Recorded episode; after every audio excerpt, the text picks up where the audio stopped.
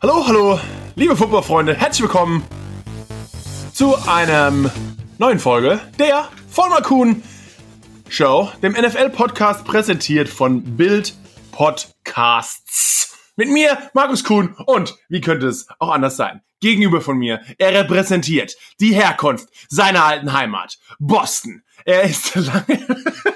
Okay, dann. Okay, Sebastian. Danke, ja, Gott. Ich, äh, ja. Erstmal, Leute, danke fürs Einschalten, fürs Zuhören. Wie immer, es ist mir ein Fest mit euch. Hey, kommen wir, kommen wir, kommen wir direkt, äh, kommen wir direkt zur Sache hier. Du, äh, du musst ein bisschen, du musst zum Flieger. Wir haben, äh, wir haben beide ein bisschen Druck heute. Fliegen wir früher weg aus, aus Miami. Miami Monday ist vorbei. Podcast Tuesday fängt gerade an. Fängt gerade an. Und wir haben einen Knüller gestern hinter uns gehabt. Es geht nämlich schon langsam richtig um die Playoffs, um Oh. den Nummer 1 Seed. Die Patriots wurden gerade weggedisst von dem Nummer 1 Seed. Oh ja.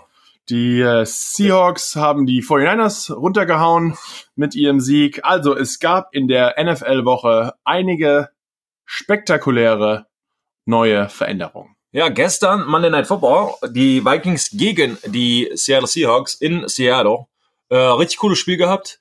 Äh, vor allen Dingen fand ich zumindest halt am Ende das ständige äh, Hin und Her, ähm, das ein Team versucht zumindest davon wegzuziehen, hat einen 10, 10 Punkte Vorsprung etc. Aber ganz am Ende könnte es anders sein. Dein alter Roommate, Baby Jesus, wie du ihn und seine ja, Kameraden nennen, Russell Wilson, macht ein erneutes Statement für seine MVP-Kandidatur und kommt mit einem 37 zu 30 Sieg gestern noch ja, davon weg. Beide Defenses richtig gut gespielt fand ich, obwohl relativ viele Punkte zugelassen, aber halt gute Aktionen dabei. Die Interception, Fumble, Druck, äh, alles gehabt. Ähm, Jadavian Clowney, Defensive End vor ähm, ähm, die Seahawks. Ich sag mal, statistisch gesehen gar nicht so viel gewesen, aber zumindest äh, er war irgendwie ständig am, am und um den Ball herum. Ähm, aber Russell, zweimal wurde er, glaube ich, gestern gesackt, obwohl er ja eher der Typ ist, der ähm, ja, fast unzackbar ist, weil er halt so flink auf den Beinen ist, irgendwie ständig sich da raus ja, dreht und, und springt und, und wie auch immer. Und äh, Kirk Cousin, äh, glaube ich, wurde nicht gesagt. Also von daher äh, ein bisschen untypisch hier. Aber für mich richtig cooles Spiel gewesen. Aber du hast es erwähnt. Das hat jetzt die, das Playoff-Picture alles ein bisschen umge, umgewälzt. Also die 49ers damals, oh, damals, von der Woche waren sie noch der unumstrittene Nummer 1 Seed, haben äh, verloren. Markus hat es erwähnt. Und jetzt, die Seahawks sind, welcher Platz sind die? Der zweite, ne? Und Seahawks die, sind zwei, die New Orleans Saints. Saints sind an Nummer eins, dadurch, dass sie ja äh, im direkten Vergleich, die Seahawks haben ja bis jetzt nur gegen Baltimore und gegen New Ja. Orleans verloren. Deswegen sind sie da im direkten Vergleich noch hinten dran. Aber ja, du hast schon angesprochen, Russell Wilson, äh, ich habe ja im College, du weißt ja, im, im Frühjahr spielen wir dieses, die, die Spring Games, wenn man sich gegen sich selbst spielt in der College. Ja, ja. Saison und da habe ich schon gemerkt, es macht überhaupt keinen Spaß, als Verteidiger gegen Russell Wilson zu spielen. Der ist einfach überhaupt nicht zu fangen. Dann habe ich auch einmal als Profi auch in Seattle gegen ihn gespielt. Hatte eigentlich auch gegen JR, ne, Ja, der ja. inzwischen einer meiner besten Freunde aus dem College und jetzt immer noch äh, Guard bei den Cardinals. Ihn sauber geschlagen, wirklich so Push-Pull gehabt, ihn nach hinten gedrückt, so geil, den gebe ich's. War eigentlich so freie Laufbahn auf Russell Wilson und er lässt mich einfach schön im Matsch versinken, einfach die Füße falsch gestellt, mich ausgejuckt und okay. Gut. Hab gedacht, ich schlag meinen alten Zimmerkameraden und sacke meinen alten Teammate. Ja, war Das wohl, war wohl nix mit X. ist ein gutes Gefühl als Offensive Lineman, wenn du halt einen Quarterback hast, ähm, der, ja, ich sag mal, den es zumindest schwer macht, für die Defensive Lineman oder Linebacker äh, gesackt zu werden. Du hast so ein bisschen dieses Security Blanket bei, bei, ich sag mal, den Kirk Cousins gestern halt auch, da war es halt eher, ähm, er wurde den Ball los unterhalb von zwei Sekunden. Das heißt, selbst wenn du den Offensive Lineman schlägst, bist du trotzdem nicht schnell genug, ähm, um da quasi hinzukommen, um den zu zacken. Das ist, gibt einen, einen richtig, ähm, es gibt dem Offensive Lineman die Möglichkeit, aggressiver und besser zu spielen, weil du hast halt die Chance, du weißt vom Spielzug her selbst, okay, es ist ein Three-Step-Drop, Five-Step, so so ein, so ein Play-Action und die spielst halt alle, alle ein bisschen, bisschen verschieden. Aber wenn du halt meinst, okay, der Ball ist weg innerhalb von 1,5 Sekunden, Jadavion Clowney steht drei Meter außerhalb von mir, muss irgendwie 13 Meter quasi noch laufen, um äh, zu Kirk Cousins zu kommen. Ja, diese 13 Meter schafft er halt nicht in 1,5 Sekunden. Von daher eigentlich alles egal, kann ich ja so viel Risiko auf mich nehmen, wie ich möchte. Äh, zumindest theoretisch, weil du wirst trotzdem noch äh, im Meeting am Tag danach richtig zusammengepfiffen, wenn du, wenn du was vergeigst. Aber es gibt einem schon ein bisschen Selbstvertrauen. ähm, da ein bisschen risikoreicher zu spielen und ähm, von daher richtig gut gemacht. Russell Wilson ist halt die andere, er hält den Ball ein bisschen länger, ist aber so flink, dass er die Leute quasi, wie Markus gerade erzählt hat, austänzelt und jeder spielt halt so, so ein bisschen anders, aber sagt ja auch das andere Problem für Offensive Linemen, wenn du einen Quarterback hast wie Russell Wilson oder ähm, äh, alle, alle, die laufen, alle, die, die selbst laufen, wie Aaron Rodgers und, und, und alle, die, die Zeit gewinnen, Holding Penalties. Dieses, weil du weißt halt nicht, du hast normalerweise für jeden Spielzug weißt du, wo der Quarterback seinen Standpunkt hat und wo er sich halt hinstellt und von wo er den Ball wirft. Das heißt, diesen Punkt muss ich ja als Offensive Lineman äh, verteidigen läuft er allerdings selber. Du hast ja hinten, also im, ja, im Hinterkopf keine Augen. noch nicht. Noch nicht. Kommt aber bald, ich mal bald, naja. äh, wo der hingeht und auf einmal reagiert der Defensive Lineman in, was für dich halt unverständlich ist, in einem ganz komischen äh, äh Winkel und die natürliche Reaktion ist, sie dann quasi dann festzuhalten. Und da kommen dann viele Flaggen. Wobei gestern ähm, beide Teams eigentlich ganz sauber gespielt, außer, äh, oder sagen wir so, die ähm, Seahawks, glaube ich, fast gar keine Penalties genau, zumindest bekommen. in der ersten Halbzeit, glaube ich, keine. ja, ich weiß auch nicht, ich erinnere mich gar nicht, aber ganz wenig. Nicht. Und auch beide Quarterbacks eigentlich so von der Statline äh, relativ gleich gespielt. Beide zwei Touchdowns, eine Interception. Ähm, also da muss man wirklich sagen. Für dich, äh, Markus, hat sich da ich sag mal jetzt mal, in dem, in dem MVP-Race, obwohl, ich meine, das ist wieder so eine Statistik, die eigentlich völlig egal ist, wenn er die Spieler halt auffragt, ich glaube, am Ende der Karriere ist ganz cool, wenn er mal ein MVP war, sonst nimmt die halt keiner weg. Aber ich meine, alle wollen einen Super Bowl. Ich meine, darum geht's halt, ähm, in diesem Sport, ist ja ganz klar. Ähm, also glaube ich eher für uns interessant als für den Spieler selbst, der sich, glaube ich, erst am Ende der Karriere oder mindestens frühestens am Ende der, ähm, der Saison damit auseinandersetzt. Aber glaubst du, dass Russell Wilson nochmal hier ein i-Tüpfelchen draufgesetzt hat? Äh, deiner Meinung nach, wo steht er mit, wer ist sein größter Konkurrent? Ähm, ich glaube, das ist relativ einfach. Also ja. der größte Konkurrent, jetzt auch wieder, nachdem wir gesehen haben, die Ravens ja. haben in der, also das, das Nummer eins Team der NFC, äh, die 49ers geschlagen, in ihren erst zweiten, ihre zweite Niederlage erst eingebracht. Sie haben ja in Woche 10 im Monday Night Football, was wir auch kommentieren, äh, kommentiert haben, haben sie ja gewonnen, äh, die Seahawks gegen die 49ers, da ihre erste Niederlage. Jetzt ihre zweite gegen die Ravens und es sind auch wirklich die zwei Teams, die auch der, die gegen die beste Defense oder die beiden Quarterbacks gegen die beste ja. Defense mit am besten aussahen und es sind auch die beiden MVP-Kandidaten. Also es geht halt natürlich darum, auch die großen Spiele zu gewinnen. Und das macht Russell Wilson auch immer wieder aufs Neue. Und da muss man auch mal wieder im Vergleich sagen, Kirk Cousins spielt hier ja. eigentlich eine wahnsinnig gute Saison. Äh, statistisch gesehen, er hat immer das, das Nummer eins Rating äh, aller Quarterbacks, also was seine Pässe und Touchdowns etc. betrifft. Also er hat auch bis vorgestern nur drei Interceptions bei 21 Touchdowns gehabt. Jetzt hat er eine Interception mehr, aber auch ein paar Touchdowns mehr. Aber er hat noch nie ein Mann, der ein Footballspiel gewonnen. Ja, äh, jetzt, glaube ich, acht Niederlagen. Acht Niederlagen und das ist die größte Monday Night Football Niederlagen, Pleite, die es jemals überhaupt gab für einen Quarterback. Und da ist halt was, da kannst du eigentlich gut spielen, aber dann bei den Spielen, du weißt, Sebastian, auch wie wichtig Monday Night Football oder Sunday Night Football oder auch Thursday Night Football ist. Das sind halt die großen Spiele, die jeder zuschaut. Und viele der Reporter schauen zu und auch für die Leute, die MVP-Voting oder Pro Bowl-Votings machen. Und wenn du halt da nie überzeugen kannst, ja, ist es halt ein bisschen schwer und du wirst immer mehr, mehr Leute haben, die dich nicht ganz so hoch ansehen, wie jetzt zum Beispiel ein Russell Wilson, der anscheinend in der Primetime immer liefert. Äh, absolut, es ist, kommt Matchups drauf an. Das ist ja bei dir ja nicht mal als, äh, also bei, beim Team kannst du ja nichts für, das ist ja die NFL, die, die das Scheduling macht. Ähm, von daher, wenn du halt diese großen Matchups nicht hast, auch wenn es dann obwohl ja, du, manche sind ja, manche Matchups, gerade im späteren Lauf der Saison, Flex. das ist noch so ein Flex-Schedule, dass du noch, wenn du richtig gut bist, dass es nochmal geändert wird zu Sunday Night oder wirst runtergedisst. Ja, aber ich meine, die, die, die versuchen halt immer irgendwelche. Aber montags und donnerstags zum genau, Beispiel. Genau, ja. die haben aber auch so die nehmen ja den, den letztjährigen ähm, Rekord ähm, als gegeben quasi an, machen dann ihre Matchups, was richtig gute Spiele sein sollten. Äh, aber dann weiß ja nicht, wir kennen es alle in der NFL mit, mit Free Agency, mit Retirement, mit Leuten Verletzungen, mit Head Coach Changes und so weiter. Das Team verändert sich ja von einem Jahr aufs andere besser oder schlechter, vielfach halt schlechter.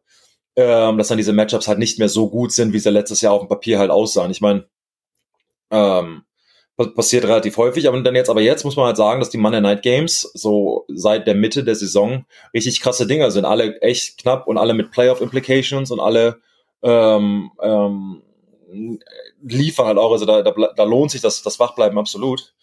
Ähm, Ich glaube, nächste Woche ist vielleicht so ein bisschen der einzige Aussetzer.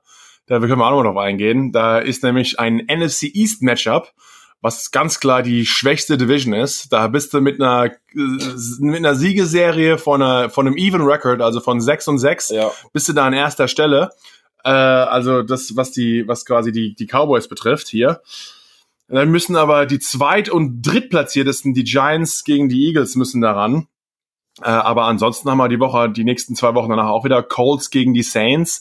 Ich meine, Saints zu Hause, Top-Team und dann wieder auch Packers bei den Vikings, was auch nochmal ein sauberes Ding wird in der Und alle NFC. mit richtigen Playoff-Implications. Also das wird nochmal äh, richtig krass. Und das Gute ist halt, ähm, die Playoff-Implications, wie wichtig es doch ist, den Nummer eins oder mindestens den Nummer zwei Seed in äh, seiner Conference zu haben. Ich meine, ich kenne es ähm, von meiner Zeit. Wir hatten ähm, in meinem ersten Jahr waren wir das Wildcard-Spiel und haben eine mega Klatsche gegen die Baltimore Ravens bekommen.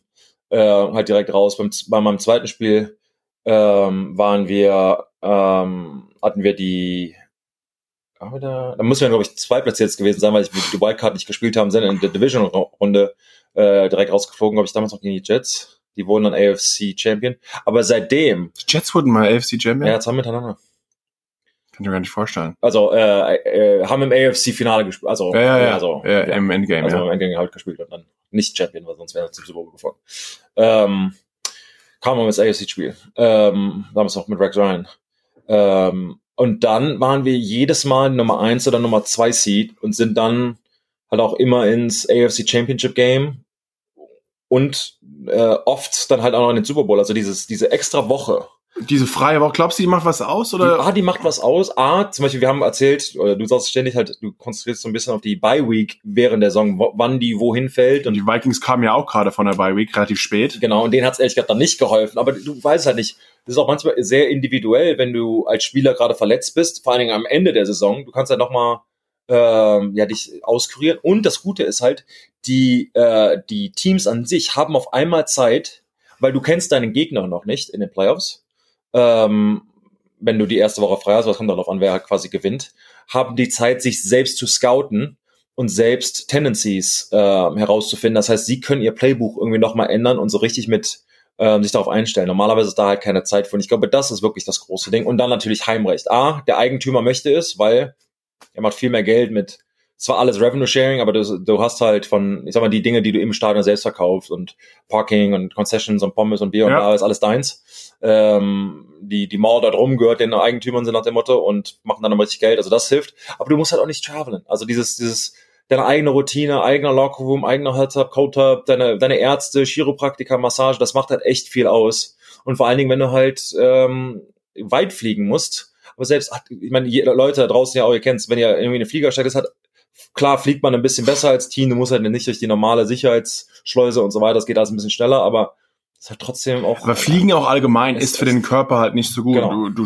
du, äh, wenn du irgendwie ein, ein Kniewehwehchen hast, dann schwillt es gleich Genau. auf der Höhe ein bisschen mehr an, du bist weniger recovered, weniger erholt. Genau. Also Fliegen ist schon nochmal ein Unterschied.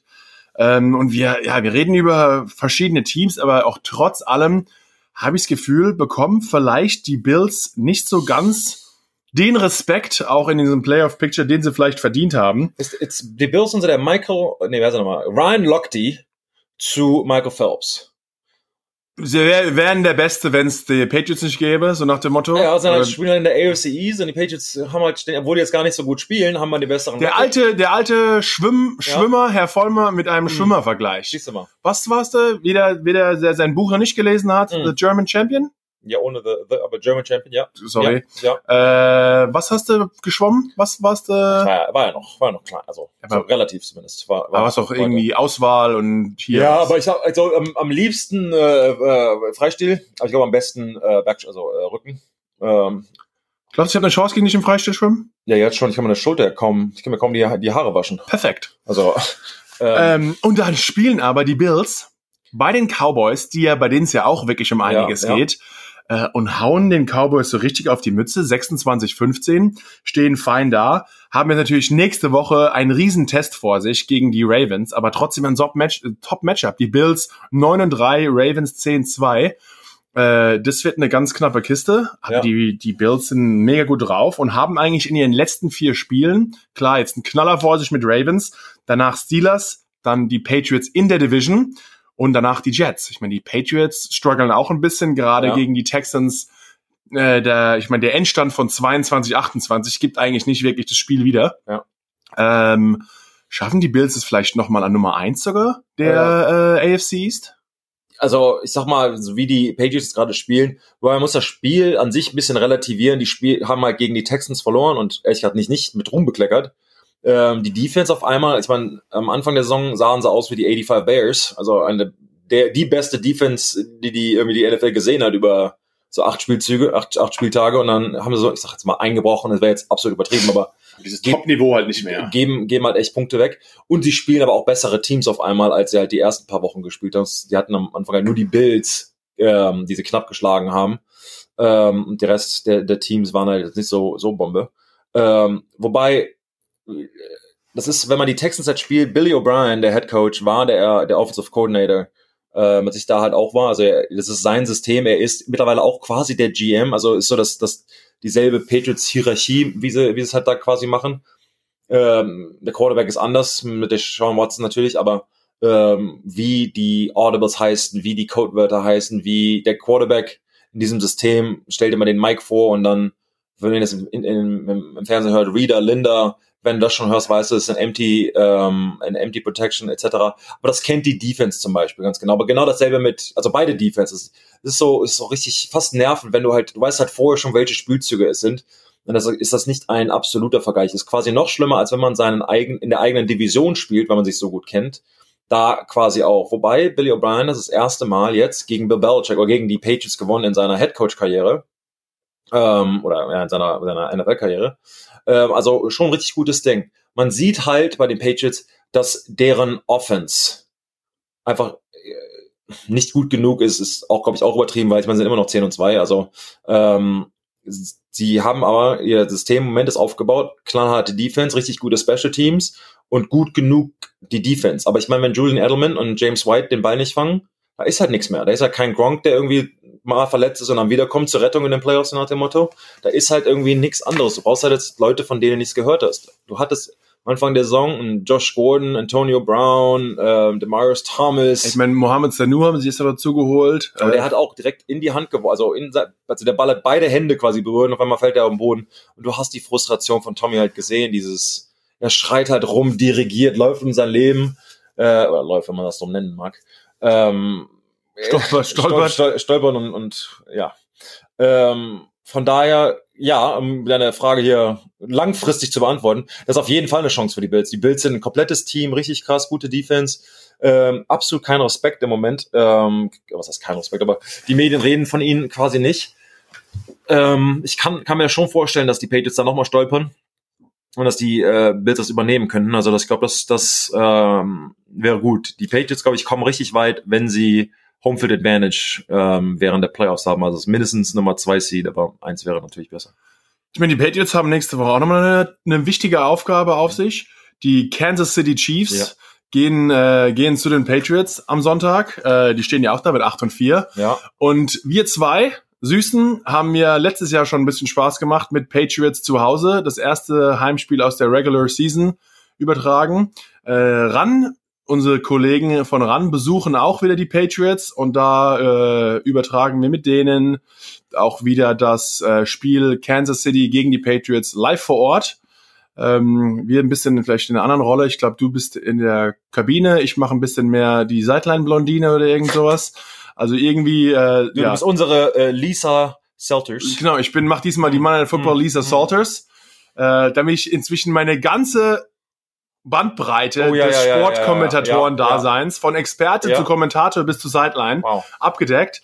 Inzwischen, ne, langsam. Ich arbeite, mich- ich arbeite mich, ich, nicht- arbeite mich nach vorne. Ja, ähm, Also wir gehen natürlich dann, sind dabei, sind vor Ort äh, bei den Patriots äh, gegen die Kansas City und dann natürlich fliegen wir direkt montags nach Miami Monday. wird eine harte Woche, ich merke das schon. Wird eine harte Woche. Und aber richtig spaßig, Leute. Also, wir, äh, ja, nächste Woche sehen wir uns schon. Wir zweimal hintereinander, also Sonntag und Montag. Also richtig geil. Äh, einmal auf, ja, mit, mit dran, mit der Crew. Bisschen Seite Reunion und dann äh, Montag wieder, Markus hat es gerade erwähnt. Äh, wir freuen uns. Haut uns doch mal, wenn ihr Fragen habt, irgendwie auf you know, Instagram ähm, und, und so weiter Fragen draus. Können wir die Woche nochmal richtig analysieren und haben wir es auch noch während des Broadcasts raus. Also schon, ich freue mich, ne? Ja, wird wild. The Zone besucht uns auch in äh, New York und danach in Foxborough. Also wir haben eine, eine lustige Woche vor uns und machen da Spaß und Halligalli. Aber wie schon gesagt, die Patriots gegen Kansas City müssen sie auch ran. Äh, zu Hause natürlich. Ich meine, jetzt waren sie auch gegen die Texans auswärts. Aber jetzt redet man schon über, man vergleicht jetzt schon Tom Brady mit Mitch Trubisky, dass sie eigentlich von der Statline fast gleich sind du hast selbst gesagt, manchmal, genau wie gestern auch, äh, Russell wirft in der, Sta im, in der Statistik gesehen Interception, Kirk Cousins wirft auch ein Interception. Beide waren eigentlich so abgeprallte Bälle, ja. manchmal von den Receiver nicht ganz gefangen.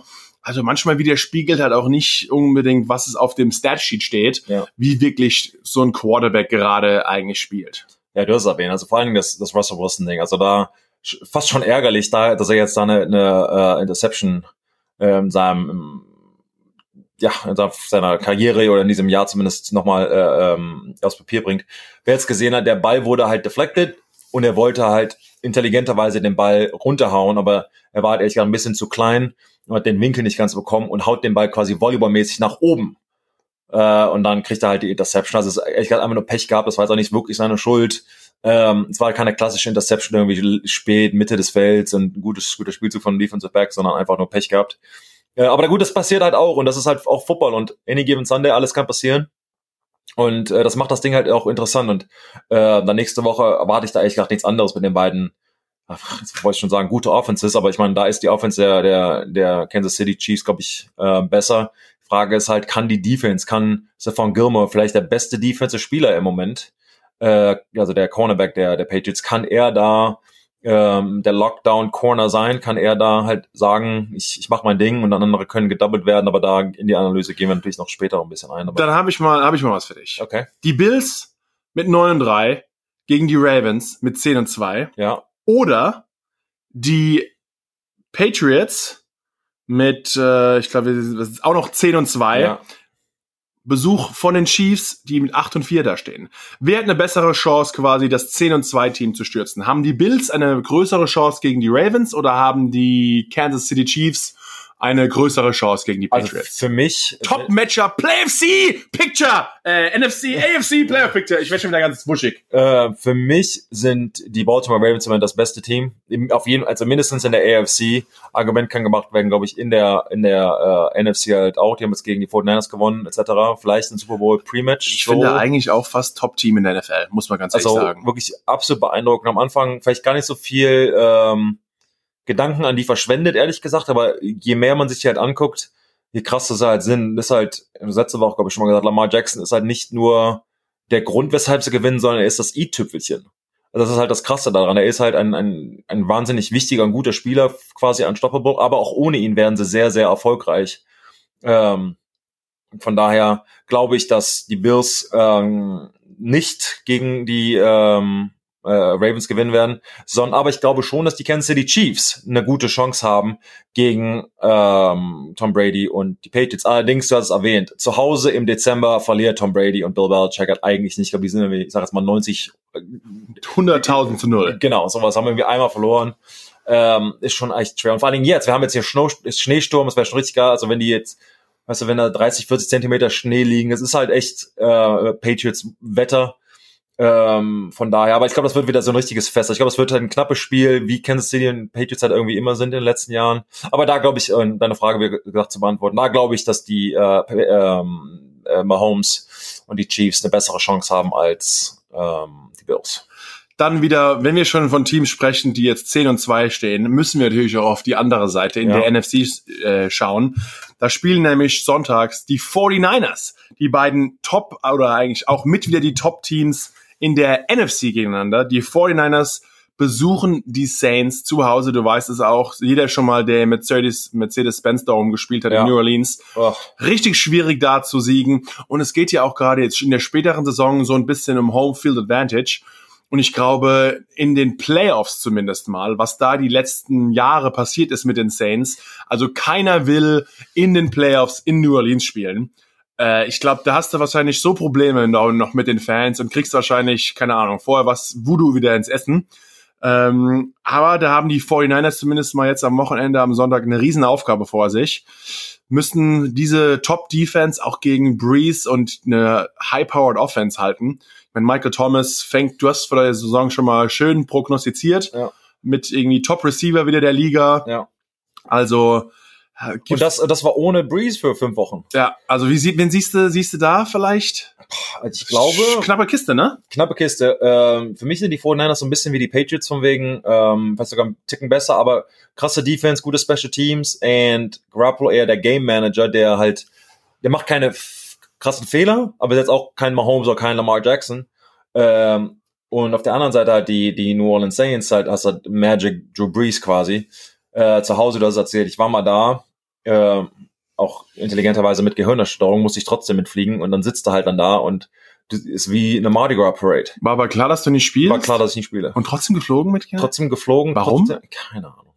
Cool. Ähm, und dann sitzt er halt an der Sideline, du kaust dir da deine, deine Sun, Sunflower Seeds, also Ja. deine Sonnenblumenkerne, und stehst dir da äh, wörtlich die Beine in den Bauch. Irgendwie alles tut weh, weil es halt Kunstrasen ist, etc. Aber ist halt, was du halt gerade erzählt hast, so laut. Und die Fans, das ist halt Kostümparty für die. Ähm, also ist so richtig krass. Wir haben auch richtig Klatsche bekommen, so 45, 6 oder irgendwie so. Das ist so richtig krass. Ähm, also da, die sind für mich Saints. Ich, da sehe ich tatsächlich Saints vorne, ehrlich gesagt. Und aber ich sagte, die Saints, das Nummer eins Team inzwischen jetzt, Ja. nachdem Auch krass, wenn das also ich, ich meine, stell dir mal vor, die Seahawks gewinnen gerade jetzt in dem Spiel gestern gegen die Vikings, äh, schieben sich damit vorbei quasi im direkten Vergleich an den 49ers. Aber dadurch, dass sie gegen die Saints verloren haben, sind jetzt inzwischen auf einmal die Saints an Nummer eins in der NFC. Ja. Und die San Francisco 49ers, die bis zur letzte Woche noch die Nummer 1 Seed waren, sind jetzt der Nummer 5 Seed in der NFC. so also schnell so schnell kann es gehen, aber deswegen ist gerade dieses Spiel wahrscheinlich eigentlich sogar fast für die 49ers nochmal wichtiger. Denn wenn sie jetzt damit die Saints schlagen können, können sie wieder mehr nach oben rücken äh, in ihrer eigenen Division, aber natürlich auch im Playoff Picture, sei es Homefield Advantage, sei es Bye Week. Also da, äh, ja, glaube ich, die San Francisco müssen einfach um einiges spielen, aber du hast es gesagt. Äh. Es ist einfach richtig verdammt schwer, da zu spielen. Aber die bis jetzt hatten die 49ers nur wirklich die Probleme gegen diese mobilen Quarterbacks. Ja. Also die haben eigentlich gegen Russell Wilson und Lamar Jackson, gegen diese beiden Spieler, haben sie verloren. Da ist zwar Drew Brees, was ist also genauer in den Pässen eigentlich, aber er ist halt viel weniger mobil. Ja. Und da kann, sage ich mal, die extrem starke Defense Line der 49ers etwas mehr ausrichten. Also ich, irgendwie könnte ich mir vorstellen, dass die 49ers vielleicht nochmal so ein Statement machen, reisen nach New Orleans, sagen, hey, we're the number one und äh, schlagen sogar vielleicht die Saints zu Hause. Aber auf jeden Fall. Aber es wird so richtig interessant hier in der, in der NFL. Es ist halt nicht so, dass einer wegläuft quasi und okay, hier haben wir unser Superman-Matchup schon, sondern Also ein paar Top-Teams kristallisieren sich ganz klar raus. ist ja immer so, aber die sind halt, ist noch nichts gesetzt. Also eine Woche bist du Nummer eins, dann bist du Nummer fünf. Ähm, also richtig, richtig cool und ich, du brauchst halt nur einen Stäubler. Also, ähm, hab die Geschichte schon ein paar Mal erzählt. Ähm, 2007, die undefeated Season für die Patriots. Die haben ähm, zweimal gegen die New York Giants gewonnen in der regulären Saison. Ähm, dann kommen sie halt zurück quasi, in den Playoffs werden sie hart und gewinnen und vermasseln quasi alles und haben aber auch zu Recht in dem, in dem, in dem Super Bowl gewonnen. Also ist egal, solange du quasi reinkommst. Hey, alles kann passieren. Brauchst nur drei, drei, drei Siege und, oder vier, je nachdem, wenn du in der Wildcard bist. Und bist du wohl Champion, von daher, hey, alles, alles, alles offen. Ja, und aber das und dann da fragt man sich manchmal ein bisschen, andere Teams sind so gut, sogar ich meine, die Rams sind jetzt an dritter Stelle mit irgendwie sieben und fünf, stehen ganz gut da. Und dann haben die Dallas Cowboys, die gerade auch, wie schon gesagt, wieder verloren haben, ähm, zu Hause, sitzen jetzt hier mit einer Bilanz von 6 und 6. Ich meine, wir kommentieren wieder am Montag äh, die Eagles gegen die Giants die beiden Teams kommen auch gerade von einer Niederlage. Die Giants haben gerade von Green Bay auf die Mütze zu Hause bekommen und die Eagles gegen eigentlich ein extrem schlechtes Miami-Team dieses Jahr fliegen nach Miami und kriegen 37-31 auf die Mütze äh, von einem Team, wo eigentlich die ganze Zeit halt wollen die einfach nur tanken und gar keine Spiele gewinnen dieses Jahr. Dann verlieren da auf einmal die Eagles und ja, also sitzen hier, aber auch haben trotzdem noch Chance, sogar die NFC East zu gewinnen. Ist es dann, sage ich mal, fair für ein Team, das für eine Bilanz sehr viel besser ist, aber ein drittplatzierter Stelle in ihrer eigenen Division gegen eine Cowboys oder vielleicht sogar Ja. die Eagles, die eigentlich gerade mit 6 und 6 oder die Eagles sogar mit 5 und 7 dastehen und haben noch Playoff-Chancen. Ist nicht ganz so, nicht ganz so fair eigentlich, oder? Nee, ich meine, also hast du ja halt die zwei Best zwei Platzierten, die halt auch noch eine Chance haben. Aber du hast halt echt recht, das ist schon, ich glaube, das, das, das, das, das Los, das du irgendwie gezogen hast. Und ich glaube, das ist, äh, wenn du halt ein, ein dominantes Team hast in deiner, in deiner Division für eine lange Zeit, das ist halt frustrierend, glaube ich, wenn du weißt, du bist quasi das, das halt gerade erzählt, das dritte oder viertbeste Team in deiner Division oder in deiner äh, äh, Conference, aber kommst durch deine Division halt nicht raus in die Playoffs. Ähm, wie Lamar Jackson sein T-Shirt hatte, hey, nobody cares, work harder. Aber muss halt irgendwie besser sein. Äh, aber fair, nee, ist nicht fair. Ähm, So aber ist so ist es halt, ich meine, was, was willst du da machen? Es ist, ist, ist, ist, ja, tragisch, wenn du halt, ja, mit 6 und 6 quasi Anführer bist und, äh, 9 und 3 Team, weiß nicht, ob sie, ob sie durchkommen.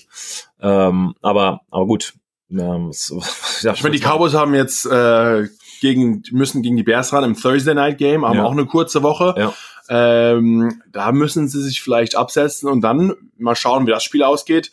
Werden wir im Endeffekt sehen, ob die Giants gegen die Eagles, obwohl die Giants eigentlich auch bei den Eagles kein nie auf den grünen Zweig kommen. Ich habe da selbst als Giants oft gespielt und gefühlt nie gewonnen und wahrscheinlich auch in Realität nie gewonnen.